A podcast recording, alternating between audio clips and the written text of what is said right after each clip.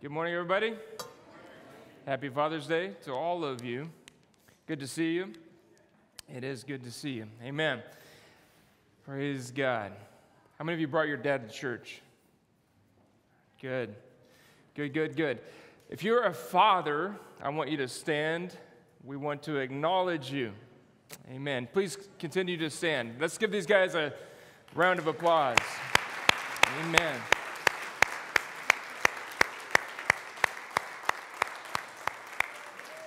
Amen. I want to salute all of you. Amen. Thank you. Thank you. Thank you. Thank you. Our young people, you guys can come. They have something for you that we want to honor. All of the fathers. Come on, young people. They're coming.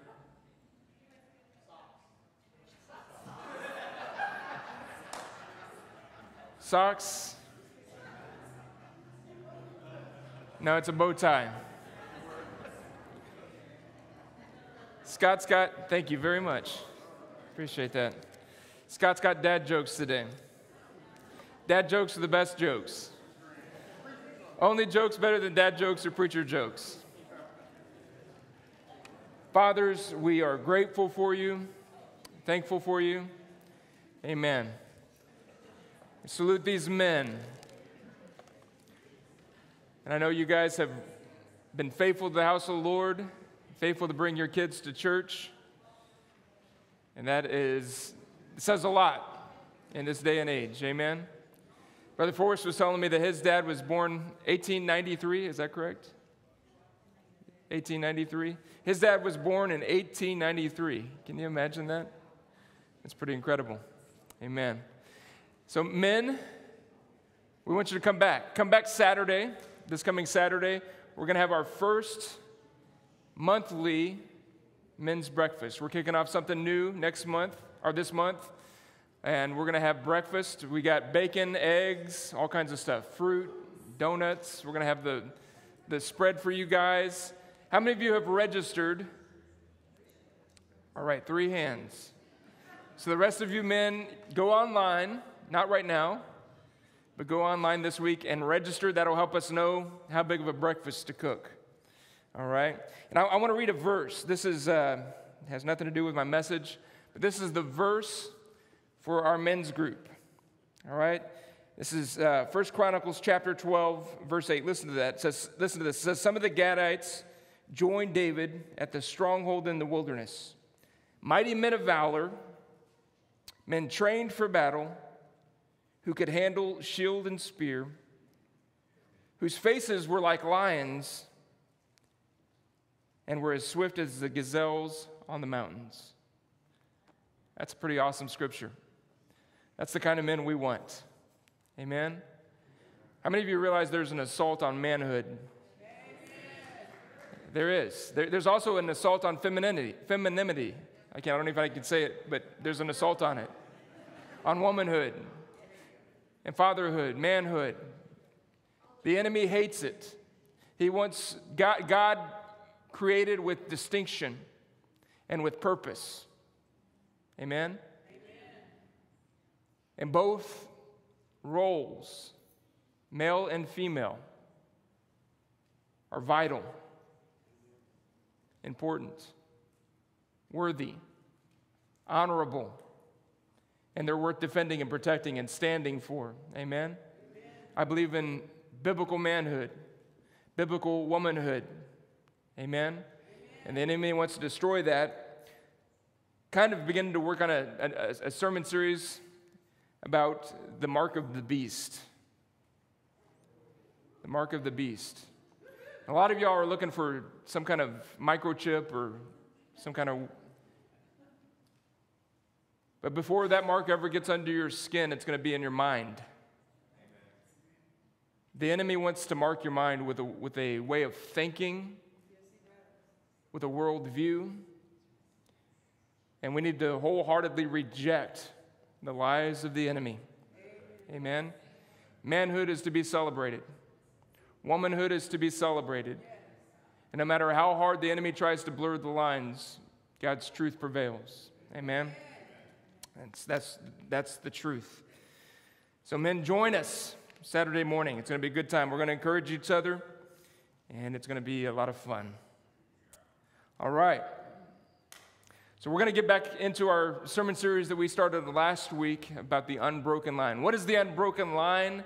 The unbroken line is the gospel going from generation to generation.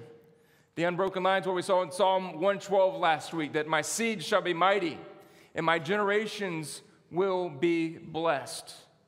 The unbroken line is what we see in Genesis chapter 49, where Joseph, uh, uh, I'm sorry, Jacob blessed the sons of Joseph. Amen. And you look at the blessing that came over from, from those prophetic words that he spoke over his children. That's the unbroken line. The unbroken line is what we see in 2 Timothy chapter 2, verse 2. You remember 2 Tim 2 2? Paul says to Timothy, teach, find faithful men and teach them the things that I have taught you so that they will in turn teach others. Four generations of discipleship. That's unbroken line right there in that one verse. So we're going to talk about today discipling the next generation. We talked last week about reaching the next generation. Today we're going to talk about discipling the next generation. I want to go to Exodus chapter 3, and we're going to look at the life of, of Moses today. Exodus chapter 3, verses 1 through 3. Now, Moses was tending the flock of Jethro, his father in law, the priest of Midian. And he led the flock to the back of the desert and came to Horeb, the mountain of God. The angel of the Lord appeared to him in the flame of fire from amidst from the midst of a bush. And so he looked, and behold, the bush was burning with fire, but the bush was not consumed. Then Moses said, I will now turn aside and see this great sight, why the bush does not burn. This was not an unusual phenomenon, burning bushes in the desert. It happens.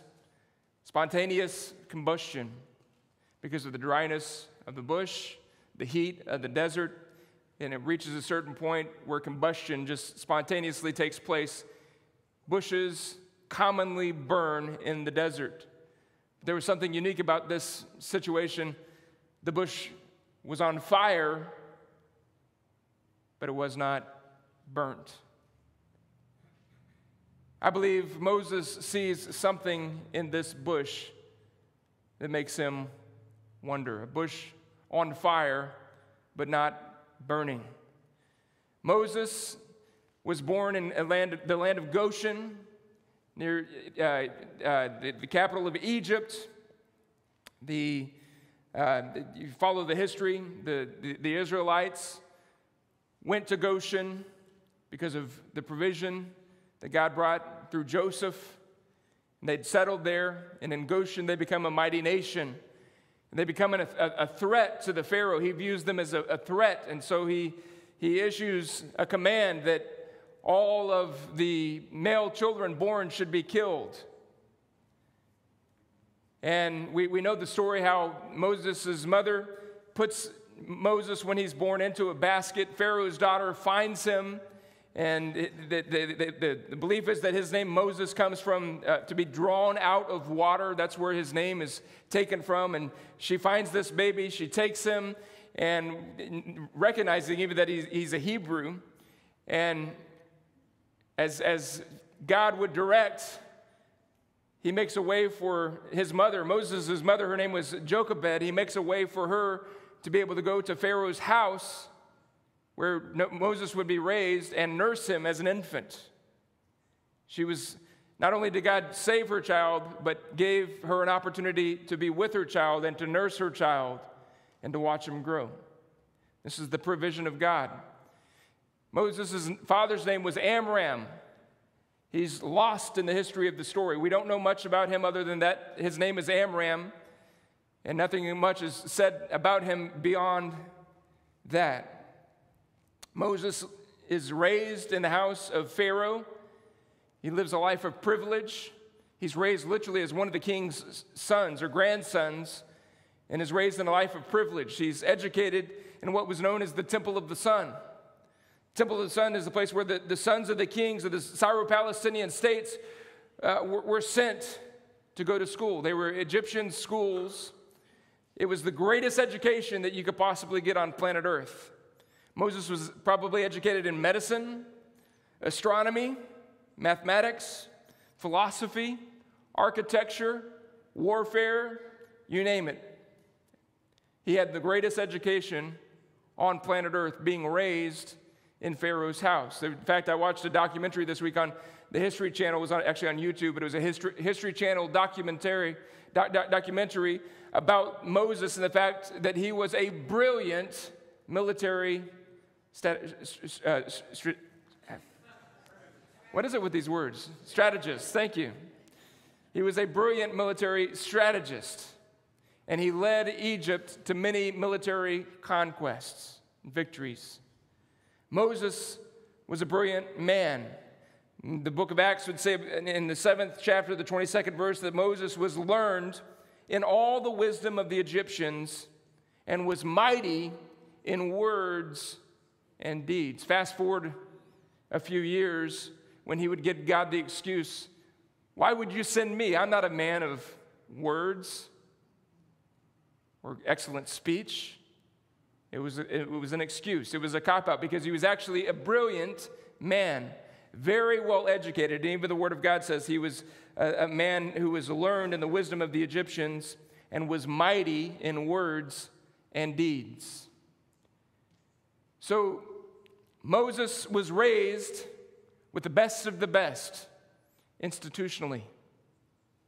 But there's something missing in Moses, there's a void in this man. And, and, and a, a situation comes where Moses witnesses these Egyptian taskmasters abusing a Hebrew slave, and the anger on him gets a hold of him, and it pushes him to the point of murder. He murders these Egyptian taskmasters. Of course, because of this, he would flee to, to the wilderness, which is today modern day Saudi Arabia.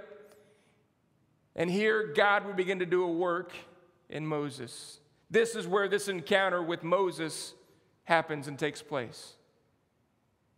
It's at the burning bush while Moses is out tending sheep. He has this encounter and he meets his heavenly father. God begins to do a work in Moses' life. Not only does he meet his heavenly father, God also gives Moses a natural father, an earthly father in Jethro. Jethro would become a father and a mentor to him. He would even mentor him into the days of the Exodus when he's leading the children of Israel through the wilderness. He would get counsel from his father in law, Jethro. He was discipled, I believe, by Jethro. God did a work in Moses' life and begin to shape him and prepare him so that he could go back and confront his father's house and say, Pharaoh, Pharaoh, let my people go. See, I think that Moses saw something in that burning bush. He saw the, the fire that burned but didn't consume. The Bible talks about that. Man, he, he understood what it was to be consumed with his anger. Have you ever been consumed by anger? Do you know what it is to lose control of your emotions? Or maybe not anger, but greed or lust or jealousy. For your emotions to burn on the inside of you and consume you and get the best of you. Do you know it's not a sin to get angry?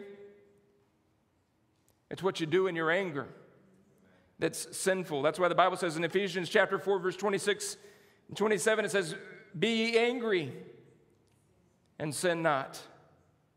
Let not the sun go down upon your wrath, neither give place to the devil. Do you realize that when you get angry, you're giving place to the devil? If when you allow your anger to control you, you're giving place to the enemy. Ephesians 4:27 says anger gives a foothold to the devil. You realize that? When we allow our emotions to get away from us, the enemy gets a foothold in our life. We need to be careful that our emotions don't consume us. The Bible says in Proverbs chapter 25, verse 28 a person without self control is like a city with broken down walls. New King James Version says it this way Whoever has no rule over his own spirit is like a city broken down and without walls.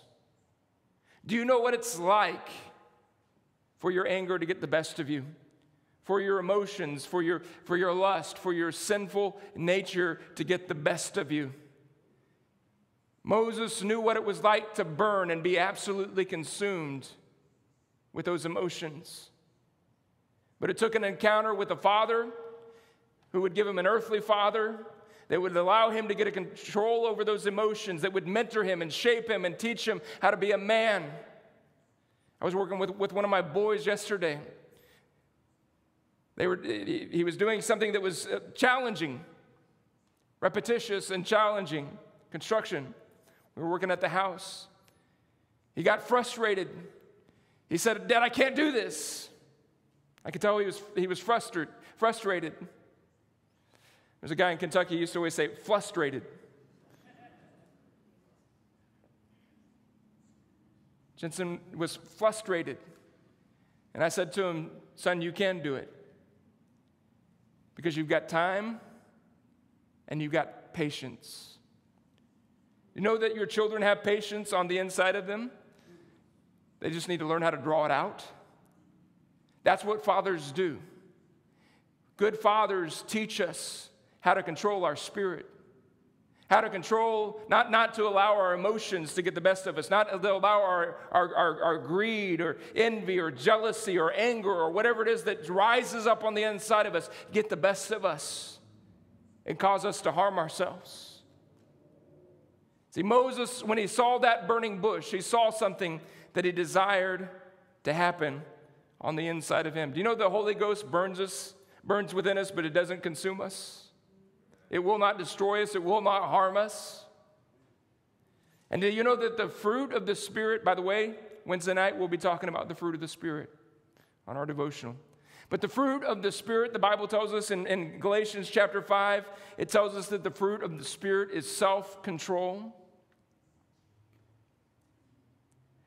So Moses, raised in the house of Pharaoh, had to go to the desert to meet his heavenly father so he could get an earthly father in Jethro, so he could go back and confront his father's house. And you know what? God made Moses a father. You know, there was a time when Moses was, was traveling and God, the Bible says, stood in front of him and withstood him and would have slayed him. Do you know what upset God to the point where he was ready to slay Moses? He had failed his paternal responsibility. He had failed to mentor his own sons. He had failed to take care of his spiritual responsibility in his own household. And it angered God to the point where he stopped him and was ready to slay him. And his own wife had to intercede and, and petition for him, for his own life to be spared. But God would turn Moses into a father. He would change him and he would transform this man who grew up spiritually, I believe, and emotionally without being fathered. Again, he was educated in the best schools on the planet medicine, philosophy, mathematics, science, engineering. He was, in, he was involved in the construction of those pyramids. Did you realize that? Think about that. Moses was fathered institutionally but they failed to father him spiritually and emotionally. You know, we can do the exact same thing with our own children. You know, we can church our children and not disciple them. We can teach them to fill their pockets up with pennies and to sit on pews and how to look right and tie their little bow tie on Easter Sunday, but fail spiritually to father them, to teach them what it really means to be a follower of Jesus Christ. You see, there's a difference in churching somebody and discipling them. There's a difference. One, one is teaching them the ways of man, and the other is teaching them the ways of God. There's a difference. Fathers, we have a responsibility to teach our children to follow Jesus, to be followers of Christ. The Psalm, the 127th Psalm, I love this. Let's read this together. It says, Behold, children are a heritage from the Lord. They, they are a gift to us, they are a blessing to us, they are our legacy. They're what we're going to leave behind on this planet. And it's a God given gift. I, have said this now, I think, three, three weeks in a row, but those children are not my children. Noah, Nathan, Jensen, and Bethan are not really my kids. I am a steward that God has entrusted with their care. He's, he's, he's entrusted me with that. He's gifted me with children. They're my heritage. It says the fruit of the womb is a reward. Listen to this line. It says, like arrows in the hand of a warrior, so are the children of one's youth. Happy is the man who has his quiver full of them. They shall not be ashamed, but shall speak with their enemies in the gate. You think about your children, I want you to think about your children as arrows in the hand of a warrior. How many of you know that not all arrows fly straight? You know that those, if you go back to primitive times when they would hand make those arrows, they would test the arrow to see how straight that arrow flew.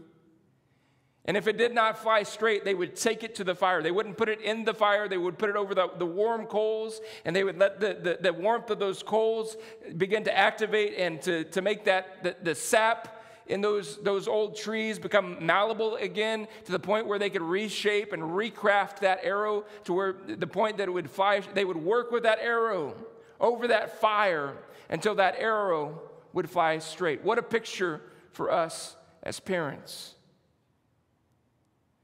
We have to shape our children. I am not in, in this life willing to allow my children to become whatever they want to become, whatever this world tells them they should become. I am going to shape my children. That's my responsibility. It's my privilege, but it's my responsibility. All too often, and, and, and not only that, I want my kids to hit the mark. God has a, a, a, I believe this, a very specific calling over every life that enters this planet. The writer in Ecclesiastes says that, that the cosmos are, are written in the heart of man. That, that word cosmos, it, it speaks of, of eternity. The world's written on the heart of man.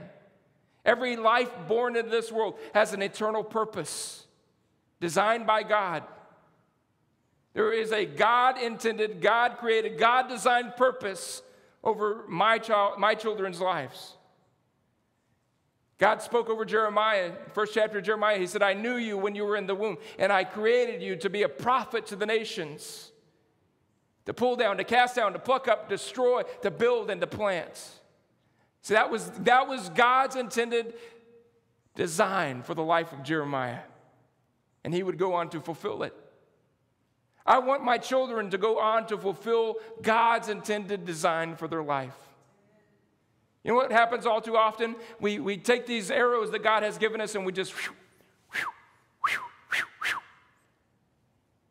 we blindly shoot them off into this world.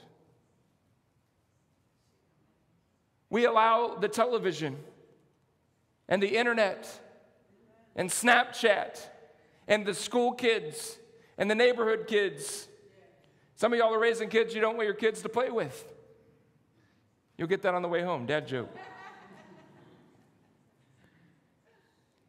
I'm not going to allow the school teacher to determine my child's destiny. I'm not going to allow the television to determine my child's destiny. I'm not going to allow some neighborhood kid to determine my child's destiny. I am going to steward the child that God has given me so that their life hits the mark. I'm aiming the life of those children. Let me ask you a question. Those of you that have children, have you identified the call of God on their life? Have you spent time in prayer and said, Lord, I think it was Hannah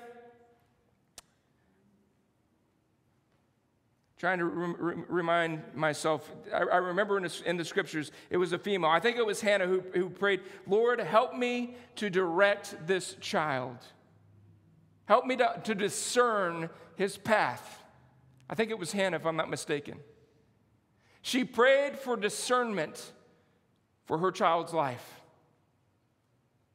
Have you prayed that prayer over your children? Where are my kids heading, Lord? What have you designed for them? I want my kids.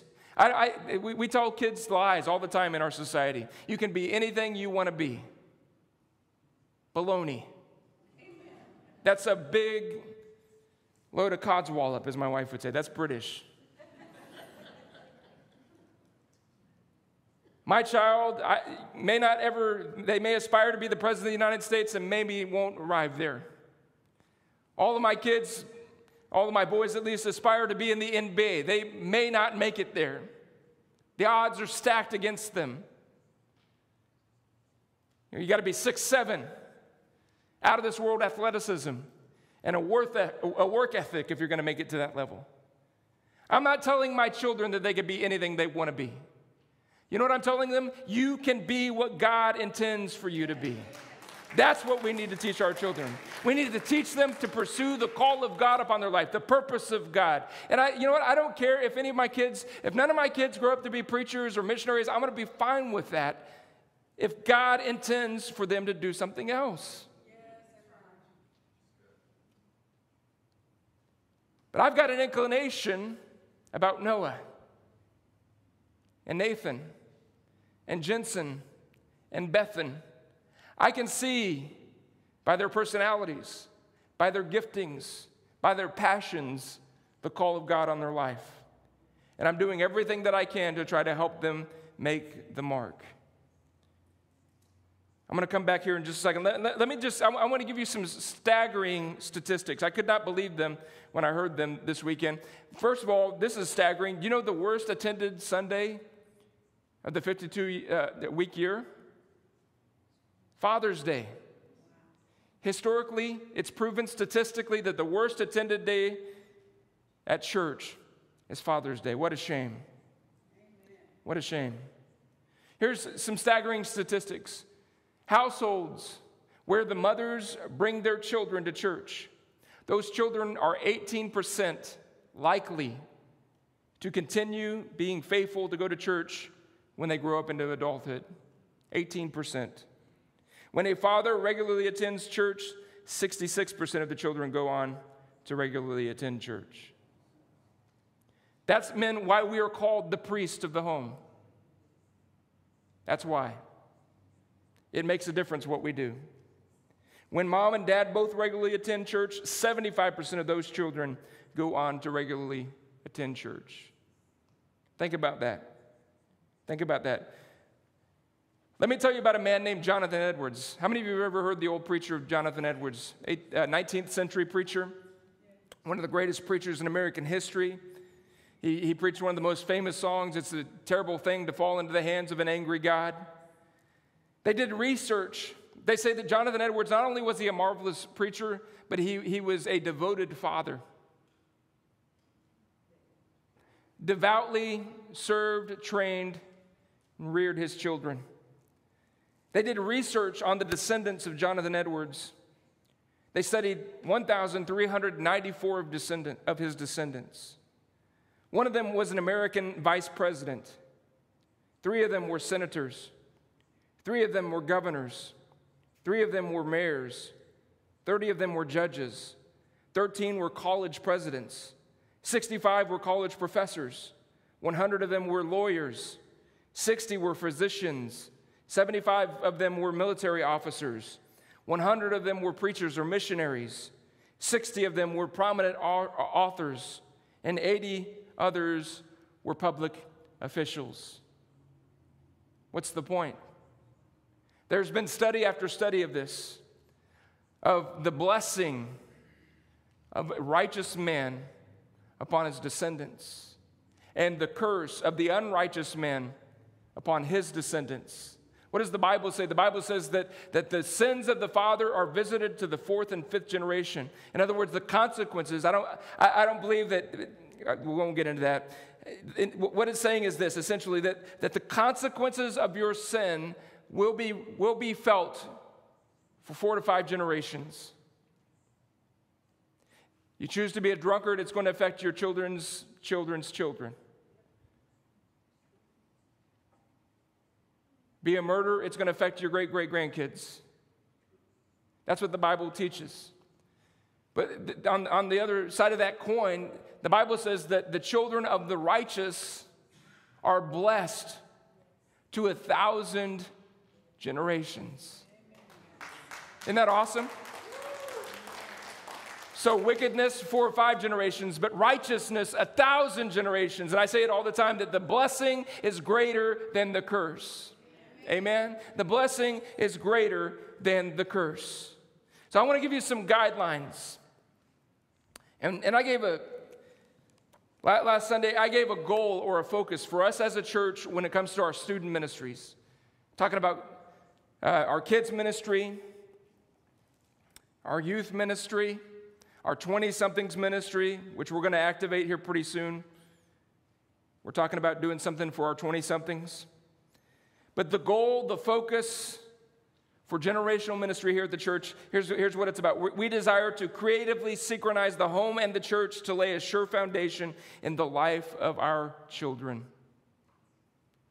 In other words, we as a church want to work together with families to help them to raise their children. We talked last week about if you are kind of faithful attending church, the church has about 40 opportunities every year to influence your children.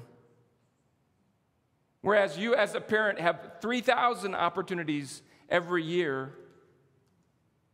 to influence your children for the gospel. So we have 40 chances as a church to do it. You have 3,000. We want to equip parents to take advantage of those 3,000 opportunities. We're going to do things as a church to help parents. You think about this you've got to get a license to drive a car, you have to have a license to get married, but you don't have to have a license to have children. Isn't that scary?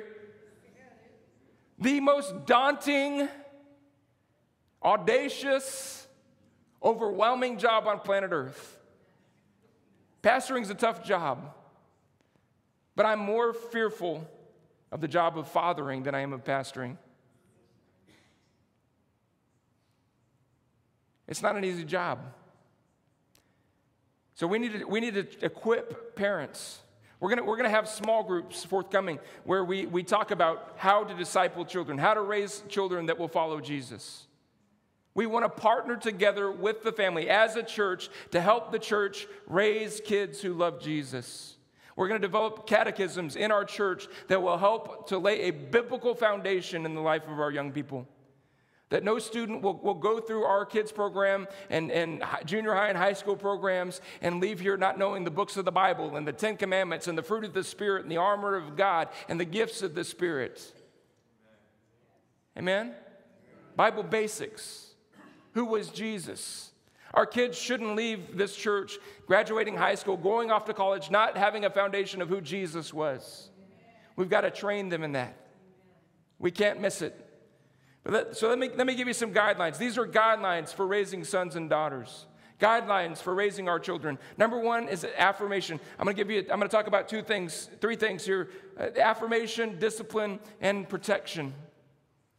Affirmation, discipline, and protection. With affirmation, number one, we need to encourage our children's identity. Encourage your child's identity. I'm not encouraging them. You are a basketball star. I celebrate that. When they do good, I celebrate it. When they do good with construction stuff, I celebrate that. But you know what I'm encouraging? You're a man of God. You are the righteousness of God in Christ Jesus. You need to speak that and declare that to your children. We need to encourage their identity. Their identity is in Jesus. Encourage that. Build them in that. Help them to understand that. It's not in their stature, It's not in their build, it's not in their skin tone, it's, it's not in their sexuality. Uh, the generation's being deceived to find identity in sexuality that is really perversion. Their identity is in Christ Jesus. And we need to affirm that as parents. Number two, we need to encourage their calling. Encourage their calling.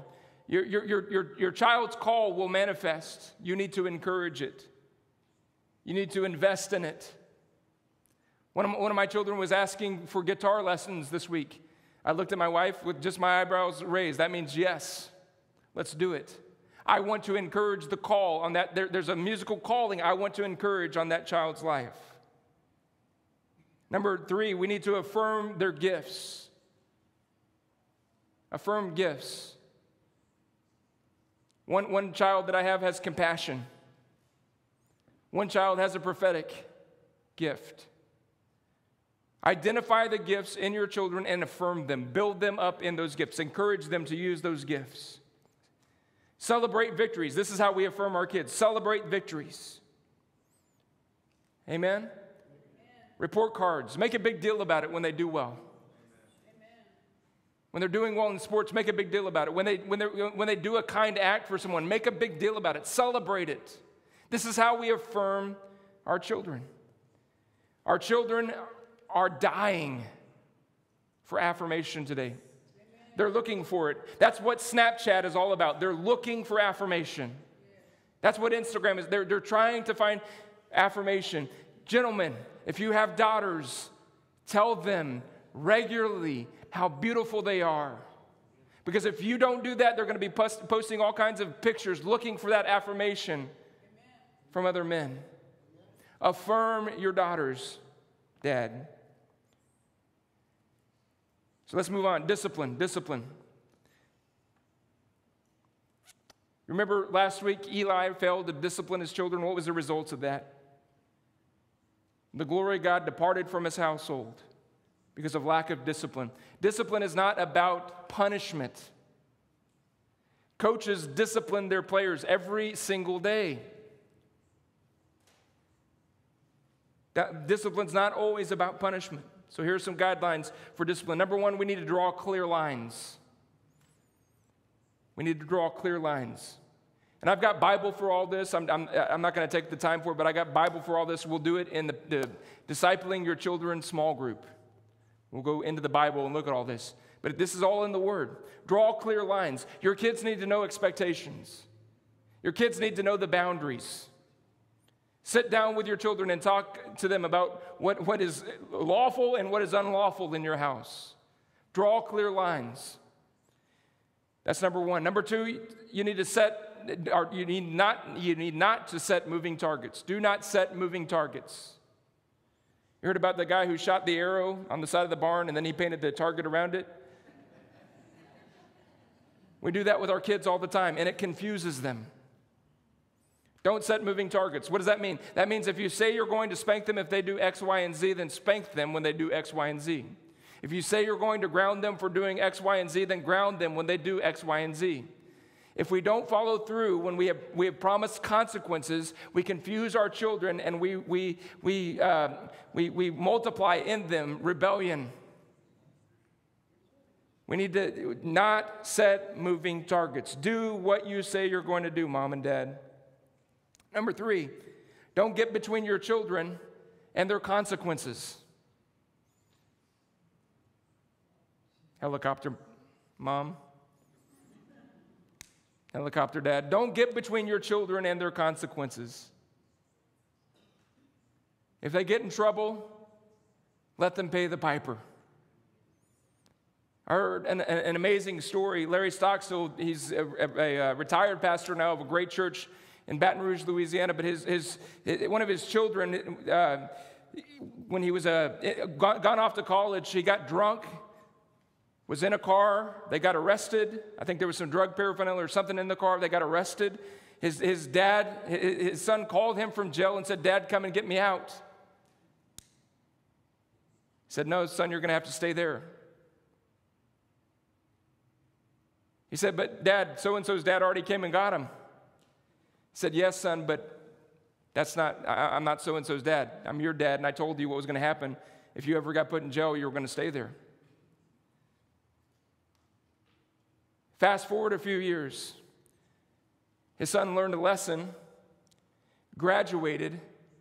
He was going to receive the last week of his college life, he was going to receive a special reward in, the, in the chapel at this college. His son didn't think he was, he had uh, engagements. He didn't think he was going to be able to make it. His son didn't think he was going to be there. He was able to get out of those engagements at the last minute, furiously traveled to get to that college, slipped into the back of that chapel as they were presenting the award to his son. And he got to hear the, the college president say, This is the best student I've, I've had in my 18 years at this college.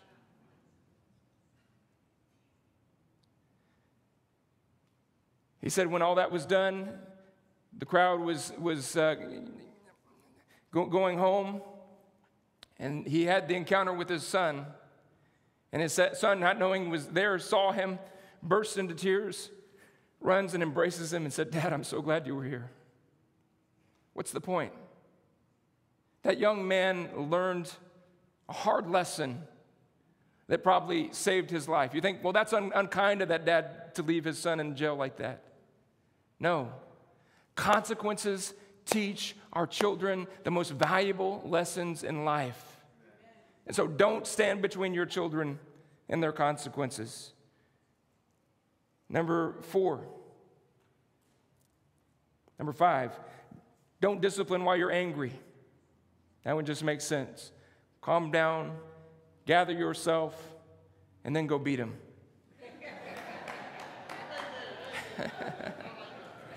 just kidding. Do not beat your children.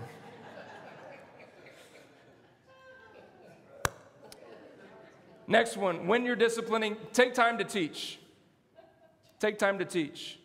Why, why are you disciplining them? It's going to take time investment. You're going to have to turn your favorite television program off and take time to teach your kids. And, and I think discipline really needs to happen when two things happen when there's deceit or rebellion. There needs to be some real consequences of discipline whenever there is deceit or rebellion. Do not wink at those things. Deceitfulness and rebellion, because if you allow that to fester and grow in your child's life, it'll get out of hand. You'll lose your child. Deal with deceit, deal with rebellion. Lastly, is we need to protect our kids. There's a reason we're called guardians. We need to protect our kids. We need to protect our kids, I think, from two things. Number one, bad relationships. It's a pastor that Rachel and I worked with in Texas named Philip Green. He talked about the one time when he was in junior high and he snuck off with his friends to drink and smoke. He said when he got home, he said, My mom didn't ask what I'd been doing. She said, Where have you, who, who have you been with? She knew what he'd been doing, it was all over him. But she asked the question, Who have you been with?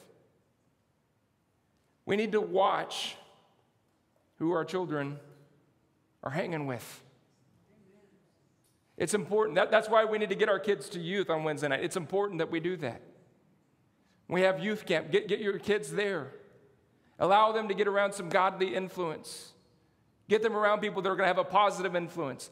That, that's why it's important. For, for me, we, we are in the middle of making a decision right now. This is our, our going on our second year here in Indiana. We, we've we thought we were going to live on one side. We started our kids into school. We ended up living on another side of town. We, we, we have to make a decision about where our kids, and, and we are in this battle. I want to make the right decision for my kids. We have always made the decision either to homeschool or put our, our children in Christian schools. Why? Because I want to protect them. And I, I realize that, I, that, that, that, hey, eventually things are going to come to their lives. You know what? We, we, for the first time, so we, we put our kids in a school. It, it, was a charter school, so it's basically a public school. For the first time this last year, they were in a public school. And my, my children were exposed to some things that they've never seen before.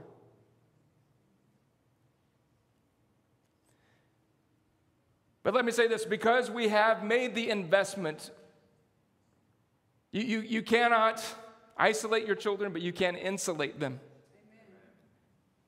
How do you insulate? Teaching, training, loving them, affirming them, building them, their, their self esteem and their value to the point when they get around those situations and circumstances, they're not going to bend to it.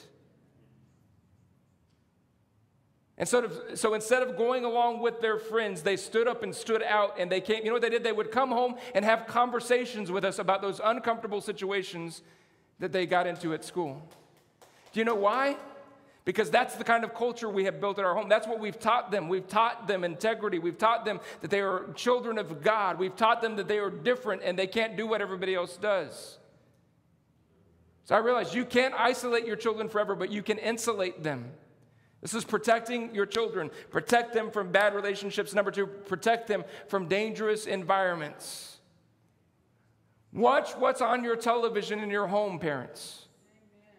You're setting an environment. Their ears, you think that they're not listening, their ears are picking up on things. Watch where you take them. Watch what you expose your children to. We have a responsibility. There's an onus upon us to protect our children. Listen, I understand. Listen, it, it's difficult. This, this is not an easy job, and I am not a perfect dad. I don't ever want to come across like I am. I, I mess it up probably every week. And this is, the, this, again, the scariest, most daunting task that I find in this life is to make sure that my children are raised in the fear, as the Bible says, the fear and the admonition of the Lord. It's not an easy thing. But I, I want to leave you some, with some encouragement. I want my wife to come right now. I, I want to play that that Dave Bell song that you were singing at the end of our worship time together. But I want to leave you with some encouragement. There, there are all kinds of things coming at our children. And, and last week, listen, I, I made this statement. We believe, we affirm, we value the nuclear family. That's God's design for a husband and wife to live together and raise their children. I, but, I, but I also want to say this those of you that are single parents, raising your kids on your own, we value you, we affirm you. Your job is more difficult, probably, than, than the rest of us that are doing it together with our spouses. And I absolutely salute you. Thank you. Thank you for bringing your kids to church. Thank you for doing the best that you can do. We support you. We are on your side. We will help you in any way that we can. Amen? Many of you are facing difficult situations. You're trying to influence your child through Christ, and you've got a husband or a wife at home that's trying to influence them the other way. Let, let me give you some hope right here. This is 1 Corinthians chapter 7, verse 14, and I don't have time to teach the whole context. Let's read this. It says, For the unbelieving husband is sanctified by the wife, and the unbelieving wife is sanctified by the husband. Otherwise, your children would, would be unclean, but now they are holy. What, what's the point of this? Again, I don't have the time to teach the context of this whole thing, but what it's saying is this that the influence of a believing parent is greater than the influence of an unbelieving parent. Amen? I remember a precious sister in our church. Her name was Reba Perlotti, African American lady. She, she brought her son Steve faithfully to my junior high Sunday school class. And, and she would stop and we would, she would say, Pastor Chad, would you pray with me and Stevie this morning? She called him Steve. Would you pray with us this morning? We'd pray before Sunday school class. We'd pray over her, and she would just pour her heart out. She said, I'm so worried about him. His dad, he just sits at home watching Monday Night Football, drinking his beer, and no, no desire for the things of God. And I'm, I'm afraid it's going to influence Stevie for the worse. And I shared that scripture with her. And I said, Reba, greater is he who is on the inside of you than he that is in your husband right now influencing him. Your influence is greater than your husband's. Just keep bringing Stevie. Keep praying for him. Keep investing in him. Keep pouring into him and watch what happens. Stevie today is a 30 something year old man, one of my Facebook friends and he's got to walk with the Lord. I'm here to tell you, parents, that, that, yes, the odds are stacked against us. The whole world's coming and attacking this generation and trying to pull them in. But the, the, the power of the mighty one that's on the inside of you is greater than everything that this world can throw at it. Amen. 1 Samuel, and I'll wrap up with this thought 1 Samuel chapter 2, verse 18. Samuel ministered before the Lord. But Samuel. That but is a big but. No pun intended. But Samuel ministered before the Lord. What's, what's important about that but? You remember Hophni and Phinehas that we talked about last week? Who were having affairs with the women at the temple and who were stealing the offerings that were brought to the Lord? In the midst of all that crooked and perverse behavior, Samuel ministered before the Lord, even as a child, wearing a linen ephod. Now, check this out. Moreover, his mother used to make him a little robe and to bring it with him year by year, even when she came up with her husband to offer the yearly sacrifice. See, she was making provision for his spiritual life. Every year, she sewed a, a new linen ephod and brought it and gave it to her son. And Eli would bless Elkanah and his wife and say, The Lord give you descendants from this woman for the loan that, you have, that was given to the Lord. Then they would go to their own home, and the Lord visited Hannah so that she conceived and bore three sons and two daughters. Meanwhile, the child Samuel grew before the Lord. In Philippians chapter 2, verse 15, it has this phrase, and it says, shining like bright lights in a world full of crooked and perverse people. That's Samuel. Samuel shined like a bright light in the midst of a crooked and perverse people. Sin abounds. But where sin does abound, God's grace does much more abound. As daunting as the job of parenting is, I thank God for His grace. Amen? I'm not alone. I've got a great wife.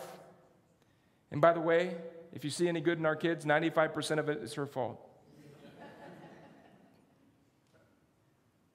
I'll take credit for the other five. But we've got a greater help the Holy Spirit of God. You know, one of the greatest helps that I have in raising my kids? They've got grandparents that pray for them.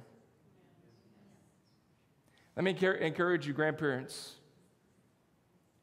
the power of prayer. If you've got grandkids, it doesn't matter what looks like, where they're at, pray for them. Pray for them. Amen? Let's, let's stand together. We're going to make some announcements next week. We've got changes coming it, in regards to student ministry. We're going to talk, we talked a little bit about last week. We're going to have a transition service next week. We are going to honor our high school and college graduates. If you graduated this year, be, be sure to let us know. We, we actually have a, you won't want to miss out on it, a very nice gift for our graduates. And so if you are graduating from high school or college right now, let us know. We want to honor you next Sunday. How many of you know it's important that we reach the next generation? Frank Damazio said that if we win the world and lose our children, we leave the church without a heritage. I refuse to allow Satan to have his way with my kids. Period. Those four kids are going to serve Jesus. Period. There's no options. Period. As for me and my house, we will serve the Lord. Period. No ifs, ands, buts about it. We're going on for Jesus. What I want to do is, I want to invite you guys to come down to the altar. I want to sing this song. I want you to lift your voices. Come on. Don't be shy. Don't be slow. Come on. Come down to this altar. Let's sing this song together. And let's seek the Lord. Seek the Lord. We need grace today. Seek the Lord. We need His power today. Seek the Lord. We need His help today. So seek the Lord. We need His saving power today. So seek the Lord.